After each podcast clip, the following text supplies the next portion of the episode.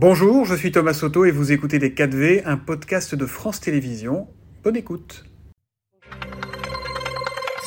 En effet, bonjour à tous, bonjour Cyrielle Chatelain, merci d'être avec nous ce matin. On va parler d'énergie, on va parler d'abord de carburant. Quel regard votre parti, les Verts, porte sur cette pénurie, sur cette crise qui touche de plus en plus de stations-service ?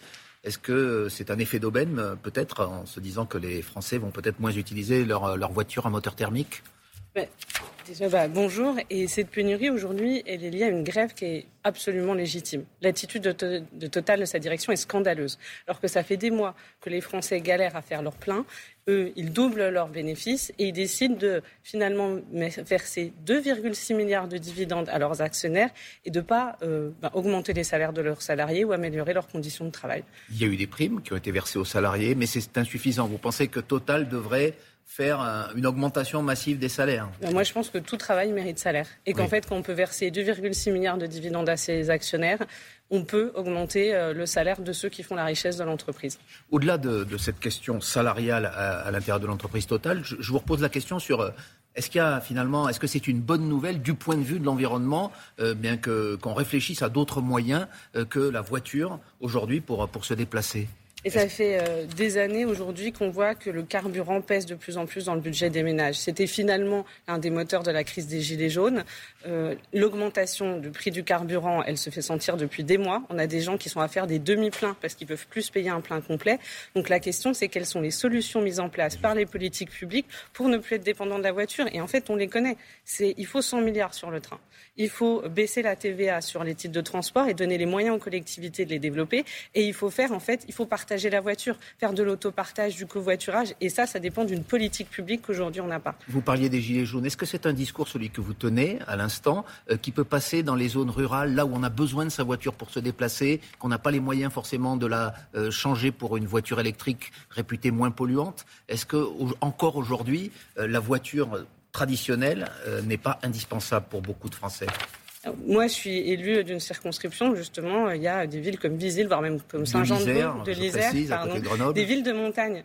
Bien sûr qu'aujourd'hui, dans ces villes-là, la voiture est indispensable. Mais la question, c'est qu'est-ce qu'on met en place pour qu'elle le devienne moins ? Donc comment est-ce qu'on la partage ? Parce qu'en fait, quand on fait du covoiturage, on partage le prix du plein et on diminue les émissions de gaz à effet de serre. Donc oui, il faut un changement, mais le changement, il ne peut pas relever de gestes individuels, il doit relever d'une politique publique. Dans cette optique, pourquoi vous êtes si sévère avec le plan de sobriété qui a été présenté il y a 2 jours par le gouvernement? Vous teniez vos journées parlementaires à Strasbourg et vous avez dit c'est insuffisant, ça ne va pas assez loin. Pourtant, il est prévu des mesures de covoiturage, il est prévu que les agents publics ne dépassent plus 110 km/h sur les autoroutes. C'est insuffisant. Pourquoi vous ne considérez pas que ça ne va pas dans le bon sens, en tout cas? C'est des tout petits pas. On est au début, on est au préliminaire, très bien, mais c'est rien. On est face à une crise énergétique colossale. On est au moment où on va définir notre capacité à lutter contre le réchauffement climatique. Et alors qu'on avait un président qui nous annonçait de la planification écologique, on se retrouve en septembre avec un plan qui fait reposer toute la responsabilité sur les ménages. Alors, pour prendre un exemple très simple, on a parlé du carburant, mais vous parliez de la rénovation thermique. On a 12 millions de Français qui, aujourd'hui, en fait, mettent déjà des pulls ou coupent le chauffage parce qu'ils ne peuvent pas le payer. La question, ce n'est pas de leur faire un clip en disant finalement, on peut chauffer, c'est bien. Bien sûr qu'il faut réduire nos consommations de chauffage. Donc, la température fixée à 19 degrés, c'est quand même une bonne nouvelle ou c'est une bonne mesure ? Mais la température fixée à 19 degrés, c'est une bonne mesure. La question, c'est qu'est-ce que met en place le gouvernement pour permettre... Il y a la sobriété, il y a l'efficacité. Il faut qu'on arrête de chauffer dehors. Il faut arrêter que les Français, quand ils ouvrent le chauffage, ils chauffent une partie chez eux et une partie dehors. Et pour ça, on a besoin de 10 milliards d'euros. C'est-à-dire par la rénovation thermique ? Par la rénovation thermique. C'est 10 milliards d'euros. Et je vais prendre un exemple. La prime rénov', Isabelle Martinet parlait à l'instant, ça n'existe pas. Ce sont des procédés qu'il faut encore améliorer, selon vous ? Ils sont insuffisants ? Bien sûr que c'est insuffisant. Aujourd'hui, on a 2,5 milliards d'euros, il en faut 10 milliards. Et je vais prendre un exemple, bien sûr, il faut aider les propriétaires et les locataires. Mais si on prend le parc public, le parc HLM, c'est 5 millions de logements. C'est colossal, c'est là où vivent les Français et les Françaises les plus modestes. On sait que pour atteindre notre trajectoire carbone, donc pour limiter notre gaz à effet de serre et aussi pour permettre de diminuer la facture, il faut rénover 200 000 logements par an. Et bien aujourd'hui, le premier frein des bailleurs, c'est l'argent. Et donc, on a pris de l'argent aux bailleurs et en plus, on ne leur donne pas les moyens de rénover. Donc, il faut leur rendre l'argent et leur donner les moyens de protéger leurs locataires. Les questions d'environnement touchent d'autres sujets, à l'Assemblée nationale notamment, qui vient de... Enfin, il y a un amendement qui est en cours, qui a été proposé par le groupe LR, qui vise à, quelque part, réduire les moyens des associations antispécistes. On précise ce que c'est, c'est-à-dire ce sont des associations qui parfois utilisent des moyens radicaux pour lutter contre les élevages industriels. Par exemple, il y a le groupe L214 qui est très connu, mais il y a aussi l'association Greenpeace. LR propose qu'il n'y ait plus d'avantage fiscal à aider ces associations et vous, vous criez au scandale. Pour quelle raison ? Et parce que c'est intolérable de menacer les associations qui font leur travail. Aujourd'hui, qu'est-ce que fait L214 ? Je sais que c'est plus agréable de manger de la viande quand on ne regarde pas ce qui se passe dans les abattoirs, ni la manière dont sont tués les animaux, les conditions dans lesquelles travaillent les gens. Mais ce que fait L214, c'est qu'elle met finalement une information d'intérêt général sur la place publique. C'est ce que fait Greenpeace. Greenpeace, ça fait des décennies qu'ils se battent pour l'environnement, contre le réchauffement climatique. Les questions qu'on aborde aujourd'hui, la sobriété, ça fait des années que ces associations-là se battent pour ça et on cherche à les criminaliser. Mais en forçant parfois la porte des élevages au détriment des éleveurs, des agriculteurs qui crient aussi au scandale et qui ont aussi leur voix à porter. C'est ce que font certains députés. Oui, mais aujourd'hui, nous, on porte la voix de tous ceux et de toutes celles qui pensent qu'on doit pouvoir mieux vivre. Et mieux vivre, ça veut dire aussi s'intéresser aux conditions d'abattage. Ça veut aussi dire s'intéresser aux conditions de travail. Et il y a énormément d'éleveurs, parce que quand on s'attaque à finalement l'agriculture industrielle, on s'attaque sur des gens qui n'ont même plus de contact avec les animaux. Moi, j'ai beaucoup d'éleveurs sur mon territoire. J'ai jamais vu L214 chez eux. Parce qu'en fait, ce à quoi on s'attaque, c'est une agriculture complètement industrielle qui crée de l'alimentation de mauvaise qualité, qui maltraite les animaux et qui maltraite ses salariés.